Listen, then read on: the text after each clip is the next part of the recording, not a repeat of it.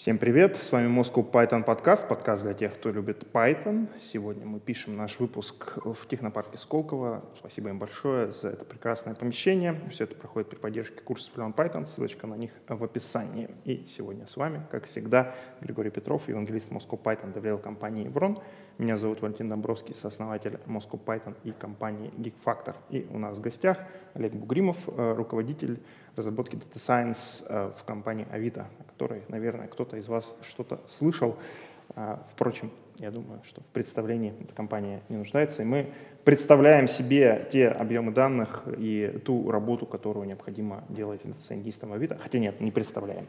Я не представляю. Я обычный пользователь Авито. Я вот прямо сейчас какие-то э, ненужные ноутбучки, мониторы через Авито продаю, и а? в качестве платформы работает замечательно. Ссылочка на объявление Гриши на Авито про продажу ноутбучков будет в описании.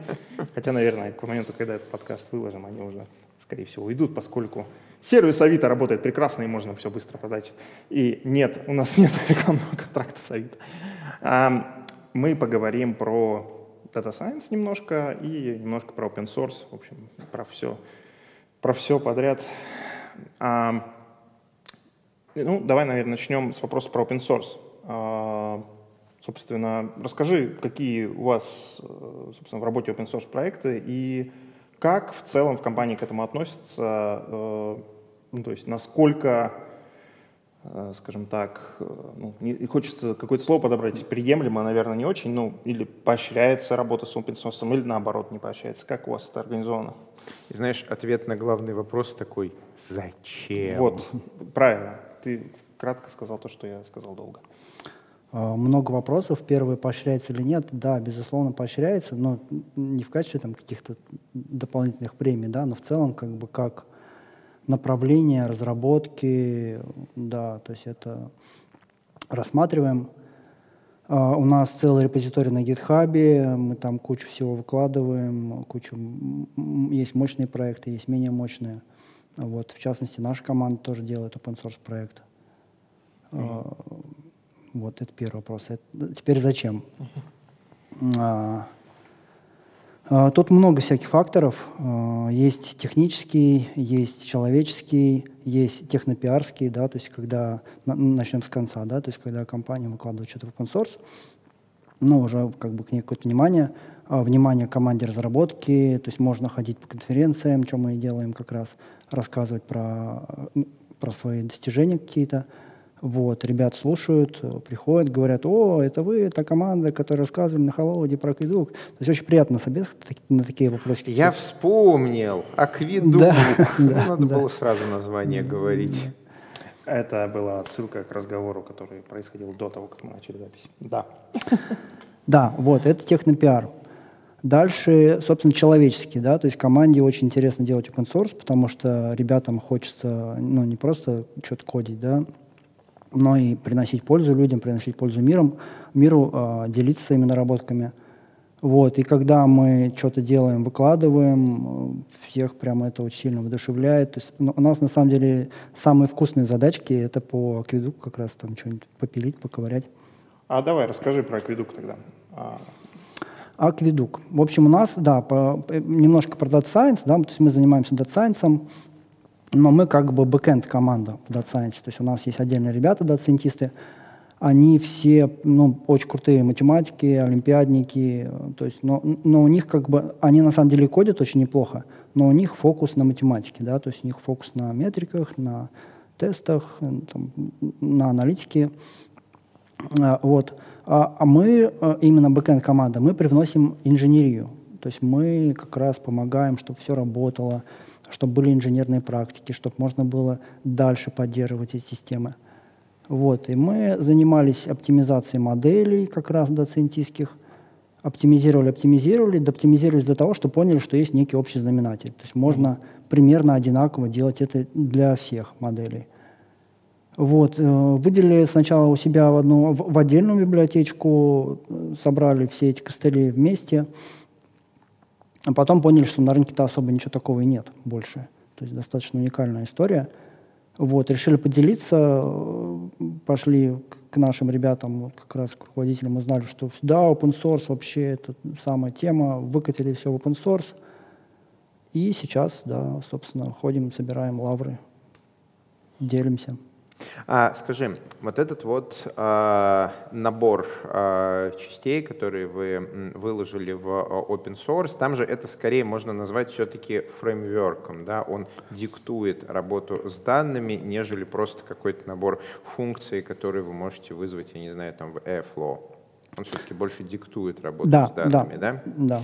Вот. А какую основную пользу Акведук э, приносит э, разработчику? Ну, то есть давай себе представим вот э, типовую разработку в типовой, в типовой компании, а, которая использует Data Science для чего-то. Ну, там, я не знаю, находить на картинках, находить на картинках смешных котиков. Вот у них огромный размеченный датасет этих смешных котиков, они регулярно переобучаются, бизнес цветет и так далее. вот разработчики как-то впрод все эти модели выкатывают, инференс и так далее. Чем им может помочь Акведук? Акведук как раз помогает, когда приходит очень много этих котиков, так много, что ваша модель начинает с ними не справляться. Uh-huh. И начинает не хватать железа. Uh-huh. И первое, что, что приходит на ум, это ну, докупить еще серверочков.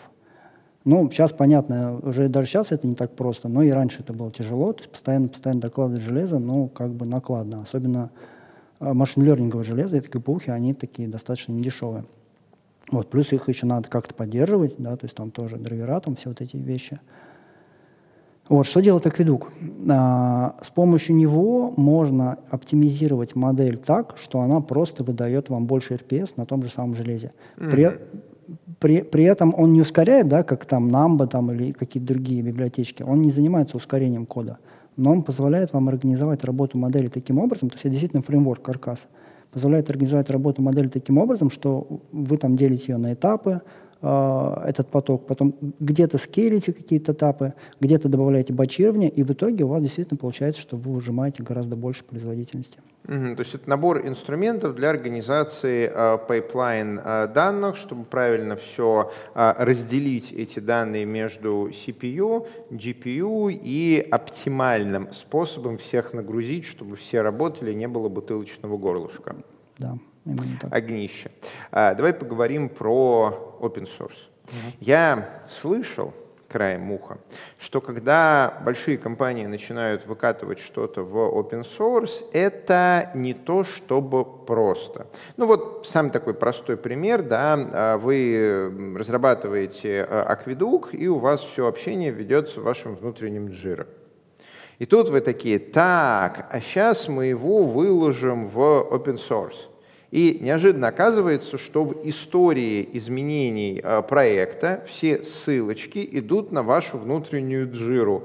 То есть разработчик смотрит на какую-то строчку кода, и у него так Зачем здесь это? Он делает blame, и там написано, полгода назад Олег закоммитил и сообщение. Интересный баг, СМЭ, Jira Ticket такой-то. Jira Ticket ведет в приватную аритскую джиру, куда с GitHub, в общем-то, хода нет. Вот, это не очень круто. Это вот такой самый просто первый, знаешь, это входной челлендж уровня трава в горшке. Как вы его решали? Да, это действительно была для нас некой задачей, но мы решили очень просто. Мы схлопнули все в один комит, мы убрали историю изменений так, чтобы не было никаких ссылок на внутренние uh-huh. какие-то задачки. Выкатили все одним комитом, но дальше всю разработку мы уже делаем на GitHub. То есть uh-huh. у нас уже нет отсылок к задачам. Они, безусловно, есть в Jira где-то, но мы в commit message не пишем их. Mm-hmm. Да, есть такой способ, у него свои плюсы, свои минусы. Минусы то, что вы теряете историю, собственно говоря, как mm-hmm. ящерица, которая сама себе отгрызает хвост. А плюсы, что это довольно дешево, можно сегодня отрубить, завтра выложиться mm-hmm. в open source. Но это не единственная интересная ситуация, которая может возникнуть. А, как известно, за уровнем э, трава в горшке идет я вот не помню, что там в Манчкине идет дальше. Э, ну, пусть будет э, гоблин первого уровня. А, гоблин первого уровня. А, у любой большой компании есть какая-нибудь большая внутренняя инфра. Ваши внутренние там CI/CD, какие-то пайплайны тестирования, обеспечение качества, линтеры, вот это вот все. И когда мы выкладываем проект на GitHub, неожиданно оказывается, что внутри у нас был не GitHub, сюрприз-сюрприз, а какой-нибудь там GitLab или TeamCity, или мне прям тяжело это произносить сейчас, Jenkins. Да, бывает внутри Jenkins. Ну, в общем, а какие-то механизмы внутреннего CI-CD, которые не GitHub, а выкладываться надо на GitHub. И вот как бы что делать со всеми этими наработанными тестами, системами сборки, тестирования и так далее. Да, это тоже челлендж, э, но мы просто перешли на GitHub, на его flow конкретно для данного проекта. То есть переписали все, ну, что ну, было внутри? Я, я бы не сказал, что прям, ну, там много было работы по переписыванию, но ну, чуть-чуть переделали. Uh-huh. Как бы так, что прям сильно-сильно садились и все переписывали, ну, конечно, нет. Вот, да, все остальное у нас внутри остается. Но прикол в том, что мы так Видок используем как библиотечку. Mm-hmm. То есть мы его импортируем, он достаточно независимый. Можно независимо его разрабатывать где-то на гитхабе, а к себе импортировать просто через mm-hmm. pip, pip install, как бы, и все. Но э, за гоблином, как известно, идет большой гоблин второго уровня такой. Гоблину ворюр. Он очень нервничает, он ворюр, бегает, там э, стулья сбивает. Вот Big это все. Уже. Да, уже некий такой биг э, босс. И э, который заключается в том, что, как правило, у компании внутри есть не просто какая-то инфра CI-CD, да, а еще есть какие-то внутренние тесты на внутренних данных. Вот, а, то есть вы а, разрабатывали это внутри, у вас есть какие-то внутренние даты-сеты, на которых вы это тестируете, у вас есть какие-то внутренние контуры, на которых вы это тестируете и так далее. И часто, когда компания решает поделиться чем-то в open source, возникает следующая ситуация, что э, приходят э, какие-то люди и говорят, смотрите, смотрите, мы вам патчик сделали. Вы такие, ура, первый мерч реквест, сейчас мерджить будем вмердживаетесь, запускаете вот эти вот ваши внутренние тесты, и оно а, падает на каком-то вашем внутреннем датасете и вы такие человеку, ну, знаете, мы тут внутренние тесты запустили, запустили оно упало. Мы э, вам эти тесты дать не можем, потому что они используют данные, которые половина на под НДА, половина это trade secrets, вот, но вы нам поверьте на слово, что они примерно вот такие, вот вам stack trace, почините, пожалуйста, потом вы сможете это вмерджить. То есть э, бывали ли у вас такие ситуации, когда для того, чтобы снаружи работать над э, акведуком, вот ты что-то предлагаешь, оно не проходит ваших каких-то внутренних штук? А, некоторые, да, pull реквестики мы не принимаем, но пока что не по этой причине. То есть вот с тем кейсом, который ты описал, мы еще не сталкивались. Надеюсь, не столкнемся, но почему-то мне кажется, что, что да, он вполне себе вероятен. Надо подумать, что здесь делать. Тут, тут как бы еще две истории. Первое, ты описал, э, когда есть какие-то внутренние другие фреймворки, внутренние какие-то костылики тоже, с которыми как бы все это связано. Если ты разрабатываешь внутри, не выносишь это наружу, то ты на это хорошо там... Ну или просто ваши внутренние данные, на которых вы внутри тестируете. Вы же не можете ваши какие-то приватные датасеты выкладывать на GitHub, чтобы на них там GitHub Actions тестировали.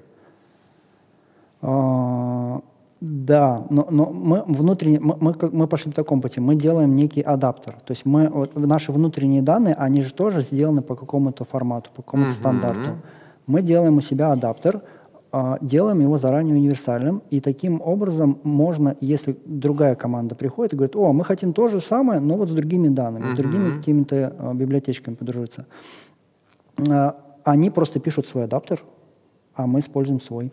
Справедливо. А ты тут э, упомянул вскользь pull request, который вы не приняли. Я сейчас один. как раз тоже хотел да, вмешаться на эту тему. Да, очень интересный вопрос про непринятый pull request и чуть-чуть, так сказать, развернуть эту тему, потому что э, я не знаю, какого уровня это гоблин там, или кто этот, э, кто этот человек, орк там или так далее, но еще один наброс, назовем это так. Э, в компании же тоже, да, наверняка есть стандарты там, написания кода там, и так далее. Там, а, соответственно, вы следите за тем, как это все происходит. Но вот вы действительно выложили это в open source, к вам пришли э, какие-то ребята, которые хотят вам помочь, и они делают это, так сказать, по-другому.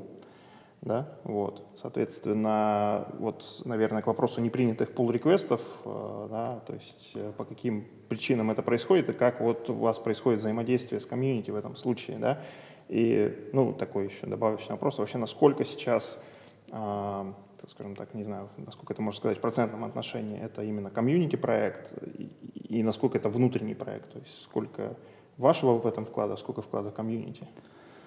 Вклад комьюнити, скажу сразу, не очень большой. То есть у нас до, до нас доходят как бы отголоски, что кто-то использует, но так, что прям кто-то жестко контрибьютил, еще нет. Такого пока нет. Uh-huh. То есть это в основном по большей части все-таки внутренний продукт, которым мы делимся, готовы про него рассказывать. И если кто-то придет и что-то будет комиссить, мы будем только рады. Вот. А по поводу непри... Э, код стайла, да, то есть какого-то внутреннего, да, или потом? Не-не-не, рассказывай, а, по, рассказывай. По поводу... Вот какие pull-реквесты вы не принимаете? А, но точно не за код стайл. То есть по код стайлу можно просто э, договориться с разработчиком с, там, по кавычкам, не знаю, по отступам. То есть это все как бы э, легко урегулировать на этапах pull реквеста а, не принимаем мы такие вещи, которые... Э, ну, у нас вот была, например, конкурирующая история, был pull request по работе с локами, и он был реализован одним способом. Потом появилась другая реализация, которая была гораздо более быстрая. Ну и мы просто поняли, что ну, у нас были на весах две реализации. И выбрали ту, которая более быстро работает, более надежно. Вот с этой точки зрения. А так за код стайл, конечно, нет. Мы никого не это самое, не, не блокируем. Вот по внутреннему коду стайлу у нас, ну, так как это GitHub, мы здесь у нас очень жесткие стандарты внутри компании по коду. Есть свои линтеры, есть свои форматоры. Но так как э, это разработка на GitHub, у нас тут чуть больше свободы, мы тут можем ну, чуть вправо, чуть влево двигаться. Mm-hmm.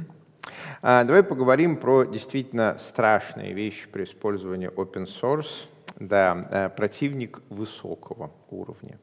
Когда мы разрабатываем внутри компании, то в целом у нас есть много инструментов и механизмов для того, чтобы защищать собственную интеллектуальную собственность.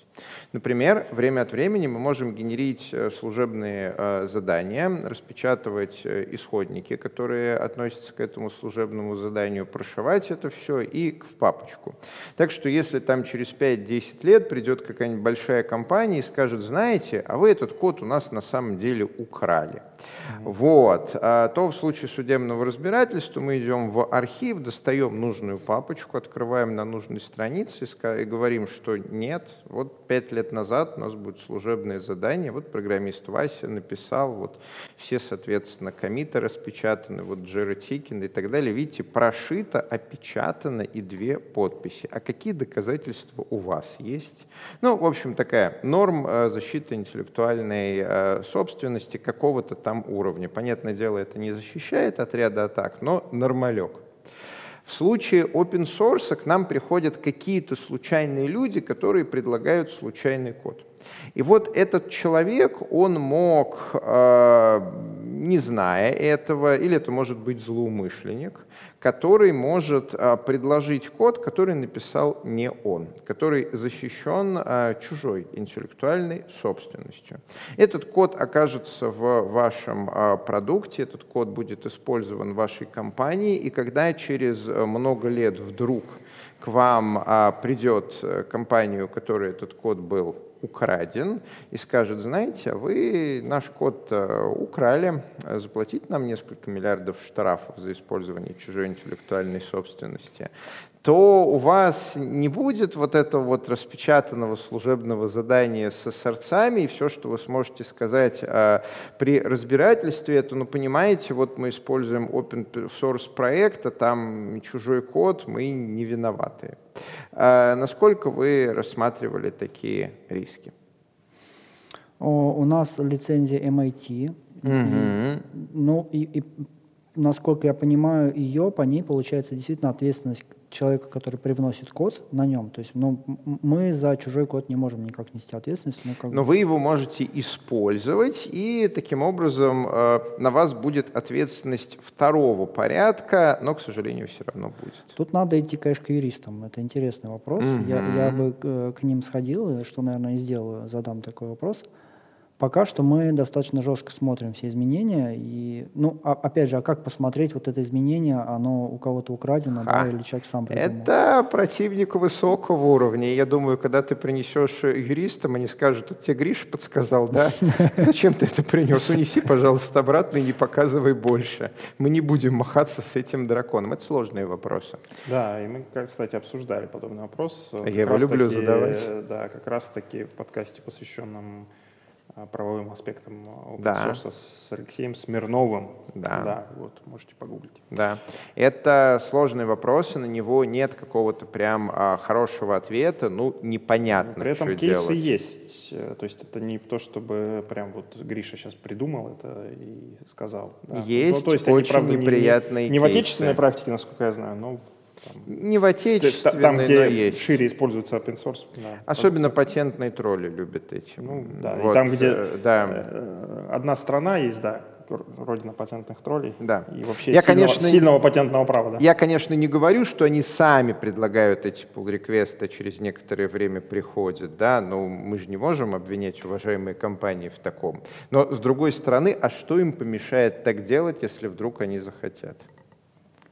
Ну ладно, это такие а, сложные вопросы работы с open source. Вот твое впечатление, вот вы выложили в open source довольно-таки а, большую штуку, вы работаете с какими-то другими людьми, вы а, сами коммитите, пушите в какой-то внешний контур, который параллелен вашей внутренней джире, там, GitLab и так далее. Как твои впечатления? Очень круто, оно того стоило. То есть э, мы вложили в это пару лет точно, и это действительно стоило того. Мы получаем фидбэк от э, ребят и делимся. Ну, то есть мы, мы просто, у, на- у нашей работы появля- появился какой-то дополнительный смысл, да, то есть мы делимся своими работами, своей работой, своими наработками, мы улучшаем мир, то есть мы привносим какие-то идеи, которых еще нет. То есть мы действительно смотрели, есть ли что-то еще похожее, нет, ничего нету. Вот.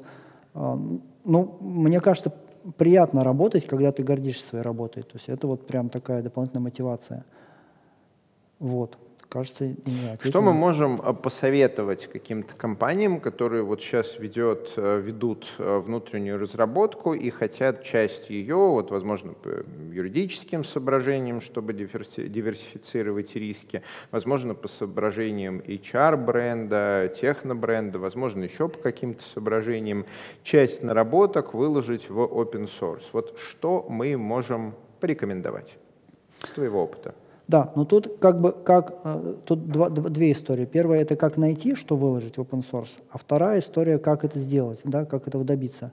А, Как найти? Э, Просто искать общий знаменатель в своей работе. Наверняка что-то можно обобщать, что-то можно унифицировать, э, и вот из этого может что-то действительно вырасти. А как? Отделять код от э, внутренних костылей, да, от внутренних каких-то фреймворков, разделять через адаптеры те же, да, э, и, да, не бояться, мне кажется, самое главное, это не бояться, не стесняться, выкатывать, не страшно, если там что-то будет сначала не то, э, потом можно докоммитить, и, и, и, все, и, все будет в порядке. В связи с open source вспоминается мне тоже, что проект Airflow, который сейчас активно используется, собственно, в практиках машинного обучения, все такое, Мгм. тоже вырос, собственно, и не зря же это Airflow, да, который вырос из компании Airbnb. Вот, в свое время активно следил за этой историей. А, ну, про open source поговорили. А, вот еще интересный вопрос а, руководства командой разработки Data Science. Да? Вот что это такое, с чем это едят. А, какое у тебя соотношение, вот ты говорил про дата-сайентистов Мгм. в команде, э, какое соотношение разработчиков и в чем их роли? Да? Ну, то есть, э, окей, давай так, дата-сайентисты, они вроде умеют кодить, Мгм, да, мгм. вроде что-то могут, а чего они не могут? В чем разработчики, в общем-то, им нужны, так сказать? Ну, я бы не сказал, что они чего-то не могут, они на самом деле могут все. Просто у ребят фокус немножко в другом направлении. Они больше вот про математику, про модельки. И им просто бывает не до кода, не до инженерных практик. А что мы привносим? Мы привносим как раз инженерию, да, чтобы все работало, чтобы код был такой, что его можно дальше э, поддерживать, разрабатывать, э, что, чтобы была надежность, чтобы был высокий РПС, как раз вот из этого акведука вырос. Мы вносим обобщение, то есть мы смотрим, где, где что кто делает, пытаемся это все обобщать. Вот, в целом, по соотношению, то если это Data Science задача, то э, ребяткам из Data Science нужна помощь, ну, где-то на трех человек один бэкэндер, где-то так. Mm-hmm. Но а, э, э, тут же еще есть, у нас же есть еще не, не дата-сайентистские проекты, а инженерные, то есть где просто вот нету, допустим, сервиса, где нет модели, но там большие потоки данных, там прилетают какие-то файлы, их нужно отправлять там, на анализ, отправлять в очереди, сохранять базы данных. Угу. И, тут, инфра. Да, да. И, и тут уже больше потребностей в бэкэндерах. У, у нас сейчас ну, где-то на одного дата-сайентиста, э, на двух дата-сайентистов один бэкэндер, где-то так. Угу. Предположим, кто-то из наших слушателей э, или зрителей заинтересовался э, тем, что ты рассказываешь. Я ну, прикольно, да, пойду бэкэнд разработчиком Data Science. а какие-то особые требования, скажем так, э, есть в этом плане? Ну, например, вот та самая математика, там, не знаю, или, в принципе, знание Data Science. Да, это, это вот самый частый вопрос как раз э, на собесах. А я не знаю Data Science. Могу ли я там, э, в вашей команде работать? Не, не надо знать Data Science. Более того, я вот пока ехал к вам, я такой думаю, а что если приходит бэкэндер, который очень хорошо знает Data Science? Ну, он же уйдет Data Science. Поэтому я бы сказал, что, ну, пускай человек не знает Data Science, пускай ему, он ему нравится, пускай он интересуется, да, но не надо его знать, поэтому требования знать матишу, его нет. А, хорошо знать питончик, потому что мы привносим именно работу с питоном. То есть вот в Акведуке, например, мы находим реально баги питона. Мы там нашли багу с очередями, которая малоизвестная, она проявляется вот только в исключительных случаях. Ну, вот доцентистам, ну, не то, что они это не могут, им это не интересно, да, они не будут это ресерчить, не будут этим заниматься. Вот, поэтому знание питона хорошее, интерпретатора, знание ядра, знание архитектуры, как внутренней компьютерной, да, так и внешней, э, ну, вот это вот в первую очередь. Учитывая, что Python тоже open source продукт, э, что сделали с багой, которую вы нашли, передали в PSF? А, она заведена как бага, она никому не интересна в питоне, потому что ну, она такая достаточно редко встречающаяся. Она связана с тем, что э, когда у вас организуется очередь между процессами, и если из этой очереди вычитывает несколько процессов, она очень сильно замедляется. Ну, понятно, из-за чего? Из-за локов, да, потому mm-hmm. что каждый процесс ее лочит. Вот. Э, и мы действительно увидели, что когда у нас несколько процессов слушают очередь, ну там прям значительное замедление, мы ее обошли.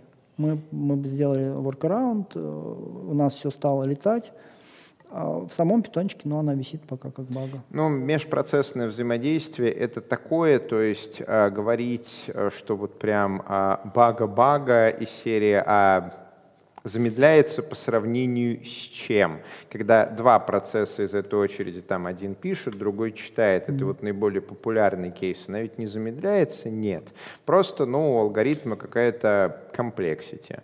Вот. И какого-то простого способа починить, ну, не знаю, там, shared memory, какой-нибудь lockless э, алгоритм, э, у него будут, э, знаешь, вот всякие разные профили нагрузки, да, когда под одним профилем нагрузки она будет быстрее, зато под каким-то другим профилем загрузки, нагрузки она будет медленнее. И я подозреваю, что текущая реализация Python, она просто рассчитана на то, что у тебя процесса два. Вот. А когда у тебя процессы, а процессов штучек 20, ну, тебе нужно делать э, какой-то собственный механизм. То есть дефолтная очередь межпроцессная тебе уже не поможет. Какой-нибудь там, не знаю, там пайпу именованную или что-нибудь еще. Как вы, кстати, обошли? А, мы просто сделали дополнительные проверки, что очередь все еще не пустая, и вычитываем ее еще раз. Mm-hmm. Такой дополнительный ну, то есть проход. некий такой аналог спинлока. Да, да, то есть просто доп, доп проход. Эх, винда, спинлоки, забавные. Ну что, наверное, нам потихонечку пора закругляться. Я думаю, да. Э, нанимаете? Э, прямо сейчас нет. Ага. Вообще, да. Ну, мы не знаем, когда этот выпуск будет выложен. Может быть, вы заинтересуетесь, пойдете посмотрите, какие вакансии есть в Авито. Ну, в Авито, конечно же, есть и другие команды. А, и э, мы знакомы с этой практикой разработчиков, там надо много, как и многим нашим крупным компаниям. А, что ж, друзья, спасибо вам, что слушали нас, смотрели. Все это проходило в технопарке Сколково при поддержке курсов Learn Python. С вами сегодня были Григорий Петров, евангелист Moscow Python DevRel компании Еврон, Олег Бугримов, руководитель разработки направления Data Science а, в компании Авито. Меня зовут Валентин Домбровский, сооснователь Moscow Python и компании Geek Factor. Ставьте лайки, пишите комментарии, подписывайтесь на наш канал. Здесь говорят про Python.